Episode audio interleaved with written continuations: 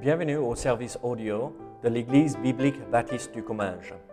Nous espérons et prions que ce message basé sur la parole de Dieu sera pour vous une source d'encouragement et de bénédiction. Si vous ne connaissez pas notre Église et que vous êtes dans notre région, nous vous invitons à venir à nos cultes qui ont lieu dans la ville de Saint-Gaudens, 3 rue Brisée, le dimanche matin à 10h30, ou l'étude biblique le mardi soir à 19h. Sinon, nous avons notre site internet ebbc.fr. Et maintenant, bonne écoute. Moi, j'ai réservé mes remerciements pour maintenant, parce qu'il y en avait assez dans l'Église.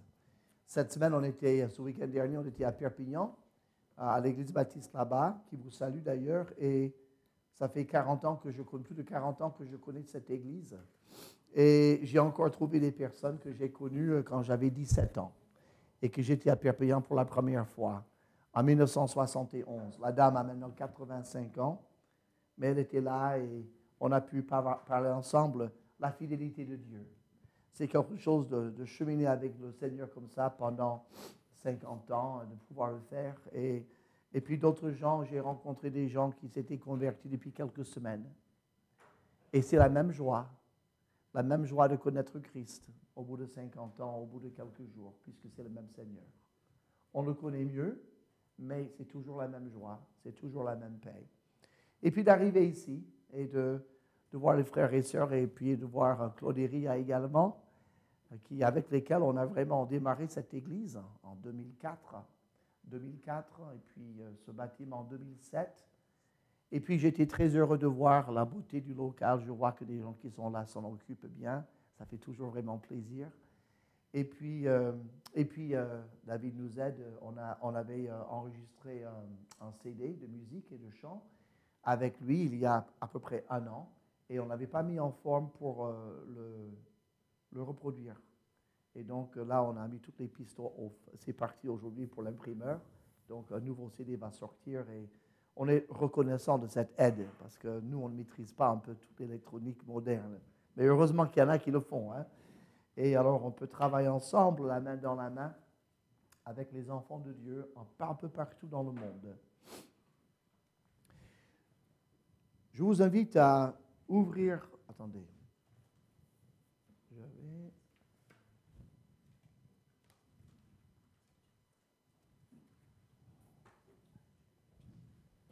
Voilà.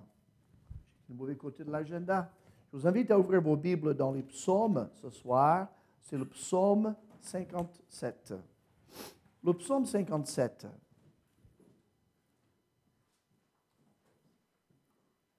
On va parler de ce qu'il faut faire quand, euh, quand tout va mal. Peut-être que pour vous, tout va bien. Mais si vous êtes comme la plupart des gens, tout va bien aujourd'hui, mais ce n'est pas garanti que tout aille bien demain. Ou alors vous dites non, au contraire, tout va mal. Vraiment mal, ça ne pourrait pas être pire. Et puis demain, ça devient pire. Mais ça devient meilleur après. Donc on a des montagnes et des vallées, vous savez. On a des moments où vraiment ça va bien et des moments où ça ne va pas du tout. On va regarder dans la vie de, de David en moment quand rien n'allait plus. Et ce qu'il a dit et ce qu'il a fait pour euh, retrouver sa paix et sa joie. Donc, dans le chapitre 57 ou psaume 57, au chef des chantres, ne détruis pas. Ça, c'est l'air sur lequel le cantique a été rédigé pour être chanté. Hymne de David lorsqu'il se réfugia dans la caverne, poursuivi par Saül. Et voilà ce qu'il dit. Aie pitié de moi, ô Dieu, aie pitié de moi, car en toi mon âme cherche un refuge. Je cherche un refuge à l'ombre de tes ailes, jusqu'à ce que les calamités soient passées. Je crie au Dieu très haut, au Dieu qui agit en ma faveur. Il m'enverra du ciel le salut, tandis que mon persécuteur se répand en outrage. Dieu enverra sa bonté et sa fidélité. Mon âme est parmi des lions. Je suis couché au milieu de gens qui vomissent la flamme, au milieu d'hommes qui ont pour dents la, lance et les flèches, et dont la langue est un glaive tranchant. Élève-toi sur les cieux, ô Dieu, que ta gloire soit sur toute la terre. Ils avaient tendu un filet sous mes pas, Mon âme se courbait, ils avaient creusé une fosse devant moi. Ils y sont tombés. Mon cœur est affermi, ô Dieu, mon cœur est affermi. Je chanterai, je ferai retentir mes instruments. Réveille-toi, mon âme, réveillez-vous, mon luth et ma harpe. Je réveillerai l'aurore. Je te louerai parmi les peuples, Seigneur. Je te chanterai parmi les nations, car ta bonté atteint jusqu'aux cieux et ta fidélité jusqu'aux nues. Élève-toi sur les cieux, ô Dieu, que ta gloire soit sur toute la terre. Quand vous lisez le début du psaume, vous dites ça va vraiment mal. Quand vous lisez la fin du psaume, vous dites ça va vraiment bien. Et en 14 versets, de 12 versets, ça va de terrible à merveilleux. Quel est le secret? Heureusement que Dieu a mis dans la Bible ces psaumes. Parce que parfois nous sommes au verset 2 exactement comme ils se sont au verset 2. Et on va essayer de suivre comment David raisonne, comment il réfléchit pour arriver à cet encouragement qu'il exprime à la fin du psaume. Alors, d'abord, il dit, mon âme est parmi les lions. On n'imagine pas que ce serait d'être parmi des lions, de vrais lions, qui ont faim, qui sont nombreux. Terminé. Euh, Daniel était dans la fosse aux lions. C'était terrible, mais Dieu a fermé la gueule des lions. Mais parfois, on est parmi des gens qui sont méchants. Vraiment terribles. Et on ne peut pas échapper, ils sont autour de nous. Et qu'est-ce qu'on va faire? Alors lui, il était dans les lions, dans ce sens que sa femme, Michal, qui était une des filles de Saül, le roi, elle l'aimait, mais elle ne pouvait rien faire pour lui parce que son beau-père Saül voulait le tuer. Et donc, même sa femme ne pouvait rien pour lui des collègues de travail, il avait d'autres chefs militaires qui avaient combattu avec lui. Lui était le meilleur des chefs militaires, mais il avait plusieurs collègues.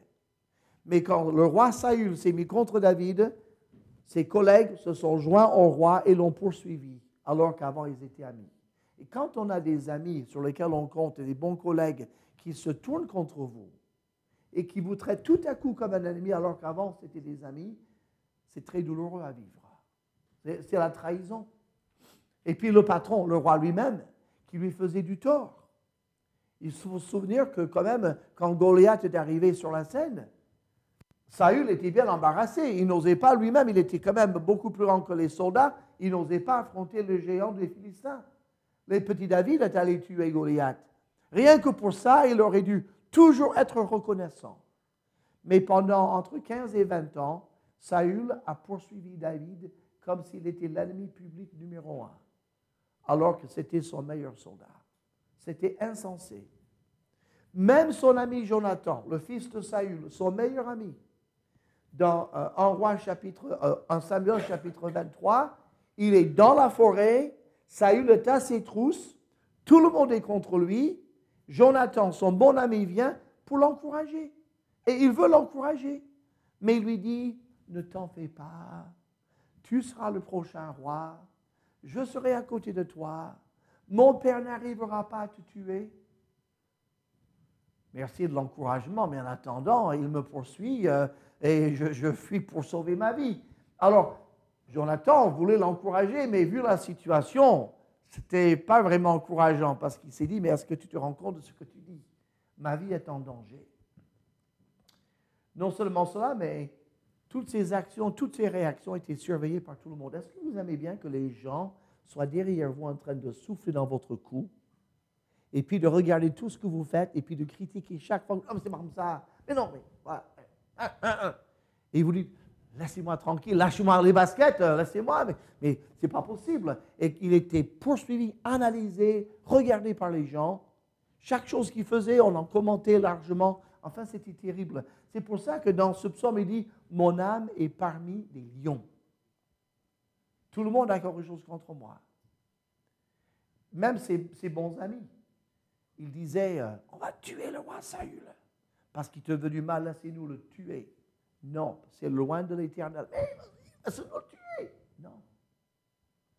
Alors, euh, même ses camarades autour de lui, c'était comme des lions. Ils voulaient, ils voulaient croquer, ils voulaient, ils voulaient défendre David, mais il ne voulait pas faire la volonté de Dieu. C'était ça le, le problème.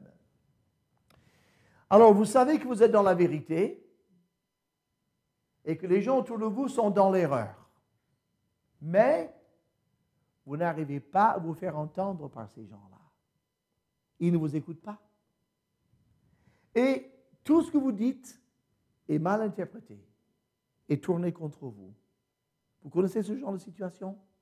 Chaque fois que vous dites quelque chose pour vous défendre, vous vous enfoncez. Ils le prennent toujours de travers.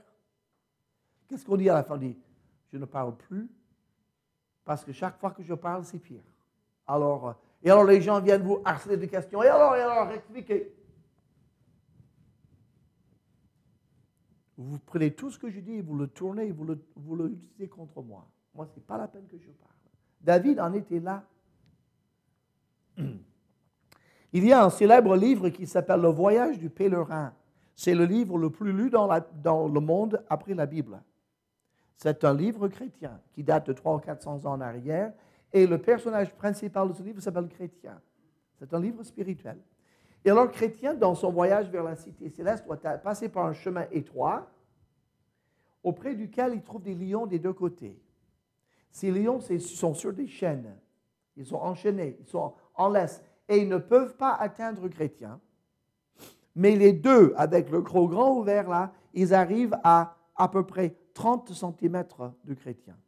S'il reste exactement au milieu de la route, il peut passer 30 cm d'un côté, 30 cm de l'autre. Des gueules de lion sont en train d'essayer de le croquer, mais ils ne peuvent pas l'atteindre. Mais s'il s'écarte tant soit peu à droite ou à gauche, tac, le lion est là. C'est un peu ce que David a ressenti. Je suis parmi des lions. Et donc, ça, ça fait peur. Peur. On a peur d'un côté, on bascule de l'autre, on croque ici, on a peur là. Voilà. C'est il marche sur une ligne très fine. Sa vie est en danger, il faut qu'il réfléchisse, il faut qu'il sauve sa vie. Tout le monde est contre lui, il ne sait pas de quel côté se tourner. Et c'est pour ça qu'il écrit cette, ce, psaume. Dans ce psaume, quand il a pensé à, à, ce psaume, il était au fond d'une caverne.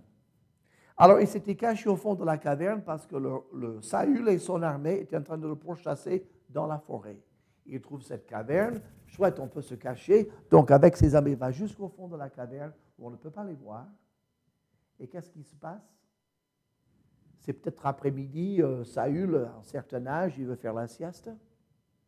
Il voit cette caverne, ah tiens, on est à l'ombre, je vais faire la sieste ici. Donc ses soldats sont autour de l'entrée de la caverne et Saül, la Bible, se couvre les pieds. Euh, il dort parce qu'il dort. Hein. Il dort, il fait la sieste.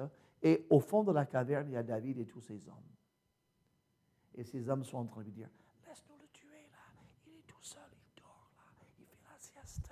J'ai un petit coup de lance, c'est terminé. Non, on ne va pas le faire. Si, laisse-nous le faire. Il te poursuit, il est misérable. On veut le tuer. Non, on ne va pas le tuer. C'est loin de l'éternel. Laisse-nous aller. Tout ça au fond de la caverne.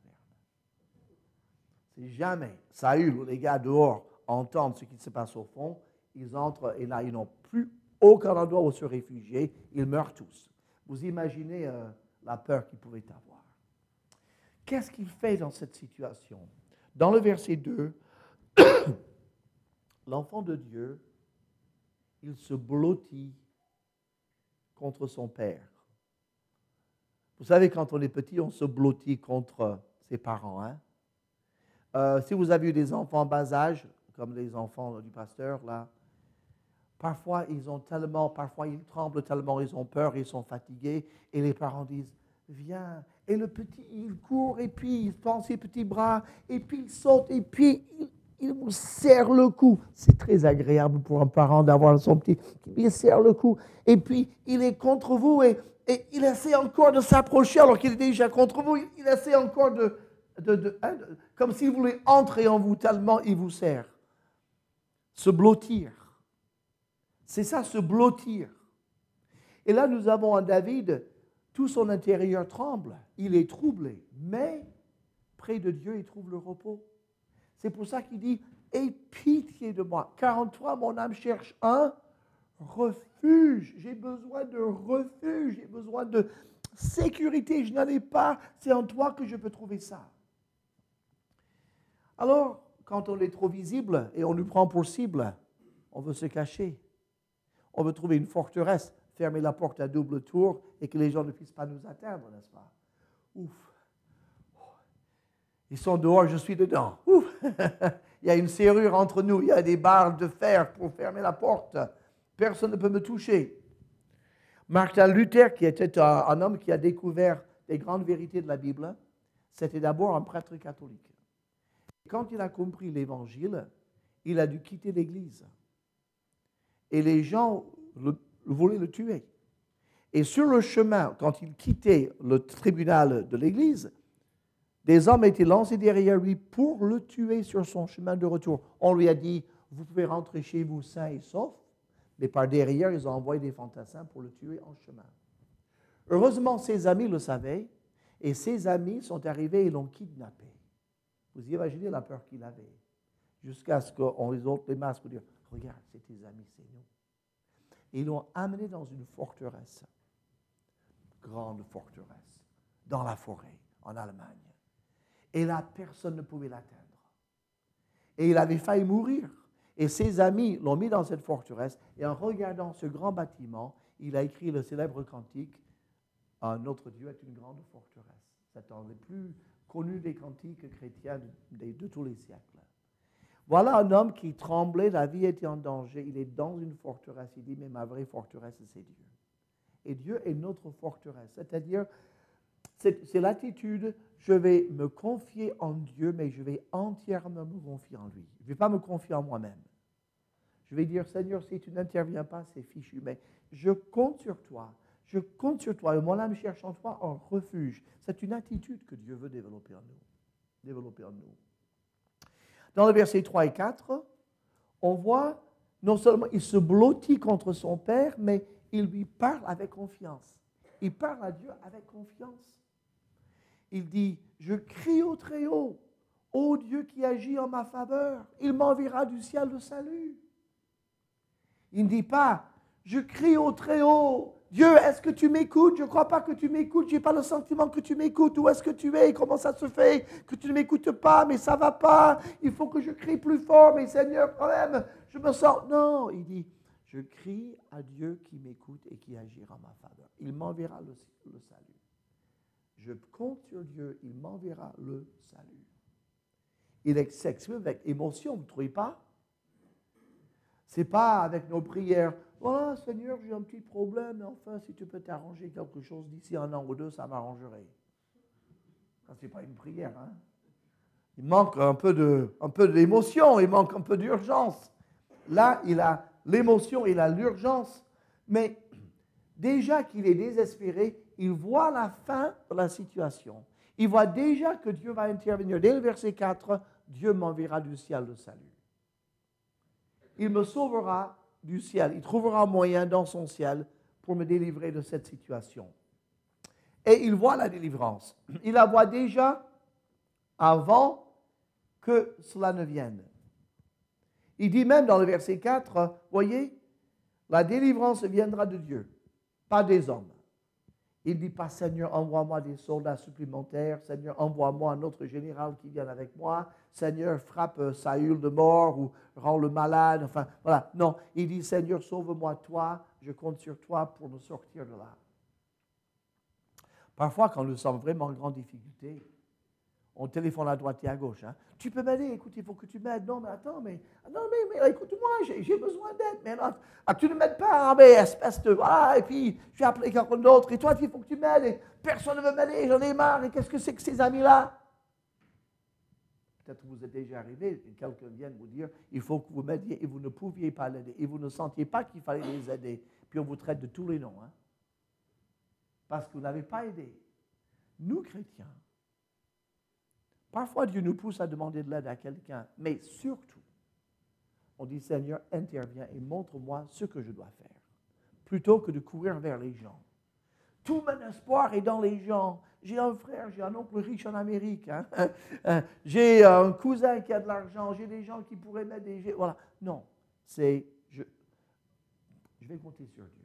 Et David, il compte sur le Seigneur. Il dit, la délivrance viendra de Dieu, pas des hommes, et il dit, quand la délivrance viendra, mon ennemi sera frustré. Voyez ça? Il dit, mon ennemi se répandra en outrage. Il dit, quand Dieu me, me délivrera, mon ennemi, il sera fâché et moi je serai content. il y a une énorme guerre entre Dieu et Satan, mais Dieu a déjà gagné la, gagné la guerre. La guerre est déjà gagnée. Alors, euh, Satan, parfois, il remporte quelques petites batailles et ça y est, je crois que je vais. Et puis Dieu volant, juste au bon moment, volant. Alors, il redouble de violence et de méchanceté. Et ça, c'est une partie de la punition de Satan.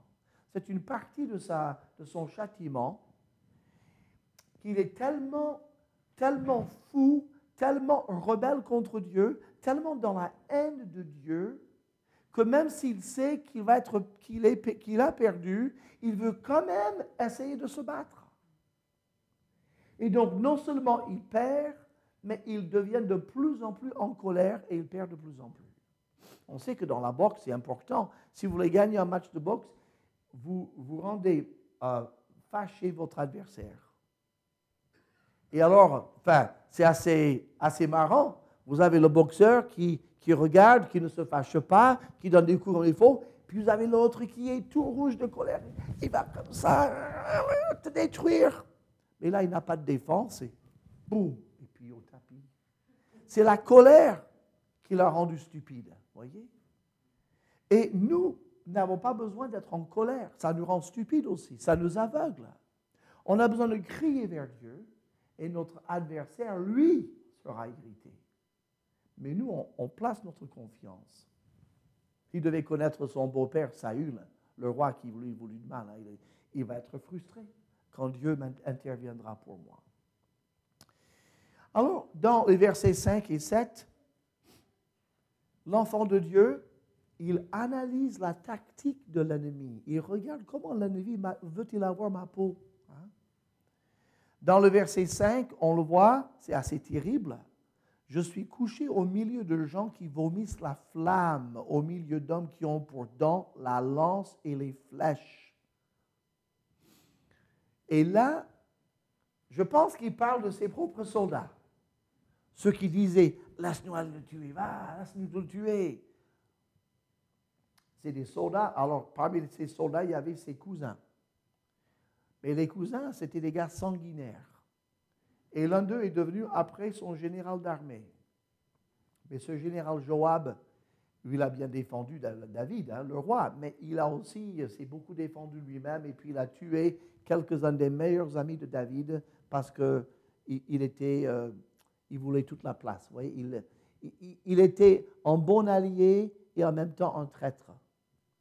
Et déjà à l'époque, David disait non, on ne va pas tuer le roi. C'est Dieu qui l'a mis en place. C'est à Dieu de l'enlever. Ce n'est pas à nous de tirer vengeance. Mais ses cousins-là voulaient tirer vengeance. C'était des gens colériques. Et c'est pour ça que David dit, je suis couché là au fond de la caverne parmi des lions. Ils ont des crocs, ils lancent des flammes comme des dragons, ils veulent tuer, ils veulent se venger, ils sont en colère et ça ne me convient pas. Ce n'est pas l'attitude que je veux avoir. Je crie vers Dieu, je compte sur le Seigneur, je ne compte pas sur mes soldats, je ne compte pas sur leur colère. Donc, il, ne minimise pas les difficultés. Mais il dit, leur plus grand ennemi, et vous avez vu un peu, verset, verset 5, ces hommes qui ont pour dents la lance et les flèches et dont la langue est un glaive tranchant, nos ennemis, quelle est leur plus grande arme? Leur langue, leur bouche. Qu'est-ce qui nous fait le plus de mal? Quelqu'un qui vous lance une pierre ou quelqu'un qui vous descend en flèche avec sa langue? Quelqu'un qui vous insulte? Quelqu'un qui dit Ouais, vous êtes n'importe quoi. Quelqu'un qui vous méprise? Ça fait beaucoup plus mal qu'un coup de poing. La Bible dit que la plupart de nos péchés sont des péchés de la langue. Et il dit, les gens autour de moi, mes ennemis, leur grande arme, c'est leur langue. Et vous savez très bien, comme moi, que notre langue est dans un endroit glissant. Parfois, euh, ça dérape. Parfois, on dit, je n'aurais pas dû dire ça. Je regrette d'avoir dit ça, mais je ne peux pas ravaler mes paroles. Elles sont sorties, les gens les ont entendues, c'est dommage. Mais David est conscient de ça. Il dit, mes ennemis, ils combattent avec leur langue. Il faut que je fasse très attention avec la mienne. Il faut absolument que je garde ma confiance en l'Éternel. Alors il dit, mes ennemis, verset 7, vous voyez, ils tentent d'enfiler sous mes pas. Ils creusent une fosse devant moi. C'est des ruses. Ils trompent. C'est comme si vous voulez attraper du gibier, vous êtes dans une forêt, vous creusez un trou, vous mettez des branchages dessus, et puis l'animal arrive tranquillement, et vous, il tombe dans le trou. Ah, mais vous ne l'avez pas tué loyalement, vous, l'avez, avez rusé, vous l'avez trompé. Et il dit, ces gens-là veulent me tromper, ils ont des ruses. Euh, quelle est leur tactique? Ils parlent mal de moi, ils veulent m'ébranler, ils veulent m'influencer, ils veulent me faire trébucher. Il dit, on essaie de me déstabiliser, on essaie de me faire peur, on essaie de me faire flancher, on essaie de me terroriser. Regardez un peu le terrorisme aujourd'hui. C'est terrible, vous ne trouvez pas? Mais comment ils font? Qu'est-ce qu'ils font? Pourquoi ils font ça? C'est parce que, d'abord, ils n'ont pas les moyens de mettre 500 euh, 000 hommes avec l'armée puis les antichars et tout ça sur le sol pour aller livrer une vraie guerre. Donc, on va prendre 4 ou 5 gars, on va faire exploser quelque chose. Et l'explosion va tuer, bon, quelques dizaines de personnes. Mais ça va semer la peur dans des millions de personnes. Et quand les gens vivent dans la peur, on leur demande n'importe quoi, ils se plient parce qu'ils n'ont pas de courage, voyez. C'est une ruse psychologique. Et on essaie de terroriser euh, David, de le faire flancher. On essaie de me déstabiliser. Je vois bien leur tactique, je vois bien ce qu'ils font, je vois leur ruse. Alors, regardez ce qu'il dit dans le verset 6. Élève-toi sur les cieux, ô Dieu, que ta gloire soit sur toute la terre. Il dit, Seigneur, eux, ils veulent me stabiliser, mais toi, tu veux te montrer puissant. Tu veux me délivrer. Tu veux me garder. Tu veux me protéger. Eh bien, moi, je prie comme ça. Je veux que tu me protèges malgré leur ruse, malgré leur déstabilisation, malgré leur méchanceté, je te prie de te glorifier dans cette situation. Voilà ce qu'il prie. Il, il voit ce que Dieu veut faire. Parfois, nous passons par des difficultés. Vous avez un travail, vous perdez votre emploi. Alors, c'est quoi? Qu'est-ce que je fais pour mériter ça? Ce fichu patron, il m'a fichu à la porte. Moi. Ou alors, Seigneur, que veux-tu m'enseigner dans cette situation? Est-ce qu'il y a quelque chose que je dois apprendre?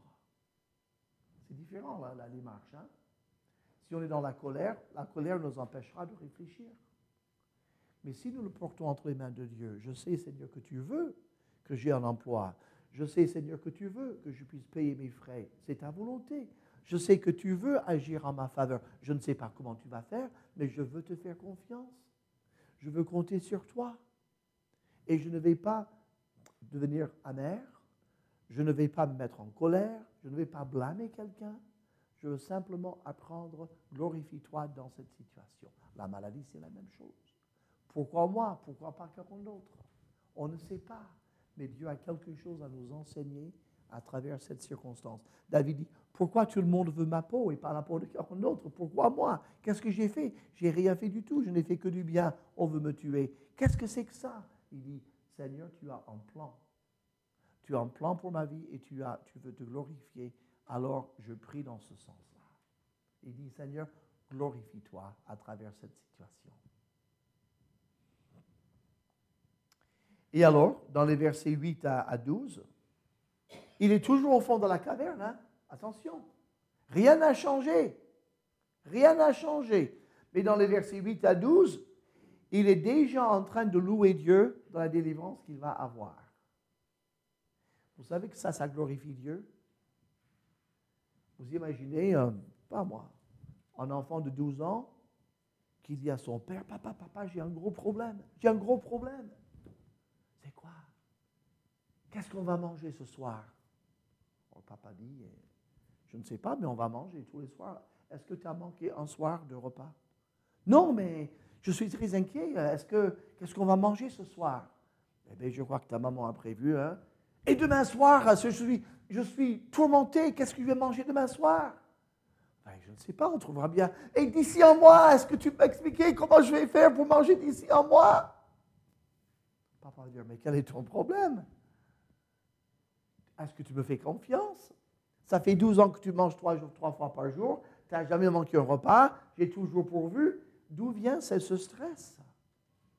Ce serait beaucoup mieux si l'enfant disait à ses camarades, je ne sais pas ce que je vais manger ce soir, mais je sais que mes parents vont pourvoir parce qu'ils l'ont toujours fait. Je n'ai pas de souci à me faire. Et nous, pareil. Je suis dans une situation, dit David. Mon âme est parmi les lions. Je suis au fond d'une caverne. Saül est couché devant. Ma vie est en danger. Il me poursuit depuis 15 ans. Je ne sais plus que faire. Mais je sais que Dieu va me délivrer alors je le remercie à l'avance de la délivrance qu'il va me donner.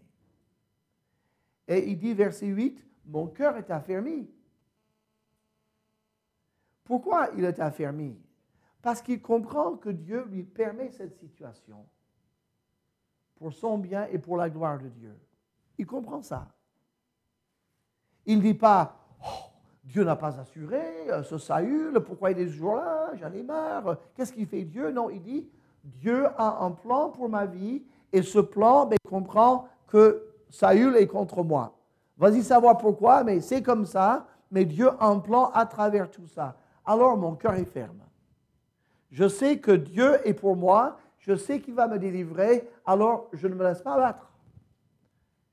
Au début du, chapitre 2, il était, il était, enfin, verset 2, il était troublé. Là, il a réfléchi, il a parlé à Dieu, il s'est exprimé et il a dit, mais je sais que Dieu va me sortir là. Je ne sais pas comment, mais il va le faire. Et il dit, je suis heureux. Il dit, versets 8 et 9, je vais prendre mes instruments et réveiller l'aurore. Pas au fond de la caverne. Il ne va pas commencer à chanter à la harpe quand Saül est couché à 15 mètres. Mais une fois que je vais chanter, je vais réveiller l'aurore. C'est-à-dire, je vais me lever avant le lever du soleil et commencer à chanter. Je vais louer le Seigneur, je vais le remercier. Euh, je, suis heureux parce que je sais que Dieu va le faire. Il dit que je vais le faire publiquement.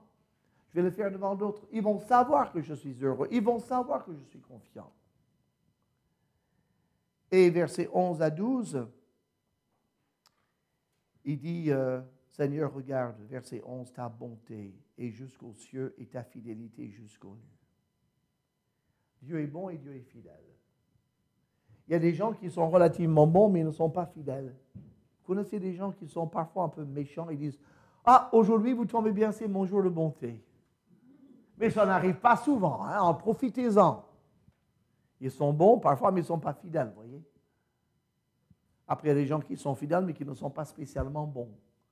C'est-à-dire, ils sont très fidèles à être méchants avec tout le monde. Alors, euh, on sait comment ils sont et ça n'a pas l'air de changer. Mais Dieu, il est à la fois bon et puis fidèle. Et David dit, mon Dieu à moi est bon, il est bon pour moi, il sait ce que je vis. Après tout, David étant jeune garçon, un vieux prophète est venu loindre l'huile, n'est-ce pas, pour qu'il soit le prochain roi d'Israël. C'est le, prophète Samuel. Il a loin quand il était encore adolescent. Il a dû attendre au moins 20 ans avant de pouvoir régner, peut-être 30 ans. Il a dû attendre longtemps avant de pouvoir régner. Mais comme il avait reçu l'onction de Dieu pour être le prochain roi, au fond de son cœur, il savait qu'il était indestructible tant qu'il n'était pas roi, parce que Dieu a dit tu seras le prochain roi. Saül pouvait faire ce qu'il voulait, il ne pouvait pas le liquider parce qu'il était dans la main de Dieu. Et vous et moi, c'est la même chose. Si nous sommes sauvés, si vous êtes sauvés, si vous connaissez Christ comme votre sauveur, Dieu vous a pris par la main et ne va plus jamais vous lâcher. Il ne va pas vous lâcher. Paul a dit, je suis persuadé que celui qui a commencé en vous cette bonne œuvre la rendra parfaite pour le jour de Jésus-Christ. Il a dit aux Romains, nous savons que toute chose concourt au bien de ceux qui aiment Dieu, de ceux qui sont appelés selon son dessein. Il n'a pas dit toutes choses sont bonnes, parce que toutes choses ne sont pas bonnes, on est bien d'accord. Mais toutes choses vont concourir à notre bien ultime si nous sommes sauvés et si nous marchons dans le dessein de Dieu. Si nous voulons obéir à Dieu, on peut considérer que l'ensemble des choses qui arrivent dans notre vie, les bonnes comme les moins bonnes, vont ensemble concourir à notre bien et à la gloire de Dieu. Et c'est ainsi que du verset 12, du verset 2 au verset 12, l'attitude de David, son état d'esprit a complètement changé. Depuis je t'implore, j'ai besoin de toi, à ta bonté s'élève jusqu'aux cieux. Vous dites, mais pourquoi il ne pouvait pas commencer avec le verset 8 Mon cœur est affermi, ô Seigneur, mon cœur est affermi. Parce qu'il avait besoin d'exprimer son trouble. Il avait besoin d'exprimer sa peur et sa crainte. Et vous et moi aussi, on a besoin parfois d'exprimer ce que nous ressentons. Imaginez, vous avez un enfant de 10 ans et vous le voyez qu'il est malade, puis il ne veut pas vous faire de la peine. T'as mal aux oreilles? Non. T'as mal dans, le, dans la gorge? Non. T'as mal dans les muscles? Non. Et puis il a mal vraiment partout, en fait. Mon enfant, il a mal nulle part et pourtant il est malade comme un chien. Maintenant, sois honnête avec moi. Est-ce que tu as mal aux oreilles? Oui, j'ai affreusement mal aux oreilles. Voilà, on va aller voir le médecin. Tu as mal dans, dans la gorge Oui, ça fait, ça pique beaucoup. D'accord, on va pouvoir te soigner. Si le Seigneur dit, comment ça va mon enfant? On dit, oh, tout va bien. Alors que ça ne va pas bien. Vous croyez qu'il aura plaisir à entendre un mensonge comme ça? Dieu préfère nous entendre dire, ça va pas Seigneur, je suis stressé, je suis troublé, je ne sais pas que faire, je, je suis jaloux, je suis amer, en ce moment ça va pas. Il faut en parler. Mais il ne faut pas juste en parler. Il faut continuer. Mais toi, Seigneur, tu m'aimes, tu m'as fait des promesses, je suis ton enfant, tu t'intéresses à moi, tu peux me sortir de là, toute chose concourt à mon bien, je sais qu'il y a une raison derrière ma souffrance, et je te remercie parce que tu vas me délivrer de là. Et vous allez faire exactement comme David. Et finir, non pas tout va bien, Madame la Marquise. Ça n'intéresse pas d'entendre ce genre de discours. Mais j'ai exprimé ma crainte, ma peur, mon amertume, tout. Et j'ai, j'ai prié Dieu et je sais que Dieu est pour moi. Et c'est lui qui m'a encouragé. C'est Dieu qui a encouragé David dans ce psaume. C'est Dieu qui l'a ressorti du trou. C'est pas lui. C'est pas sa psychologie. C'est l'Esprit de Dieu qui l'a fait. Et l'Esprit de Dieu est avec nous aussi quand notre âme est parmi les lions pour euh, nous faire euh, connaître sa délivrance et, son secours. On va prier. Notre Dieu et Père, nous voulons te remercier pour ces instants. Nous te remercions pour euh, ces frères et sœurs qui sont venus pour assister à cette réunion, pour chanter ensemble, pour écouter ta précieuse parole. Nous te remercions pour l'exemple de David, ce roi, qui était tellement honnête avec toi, qui n'a pas cherché à dissimuler quoi que ce soit, qui n'a pas menti, mais qui t'a dit exactement ce qui se passait dans son âme. Et Seigneur, combien tu l'as réconforté, combien tu l'as encouragé.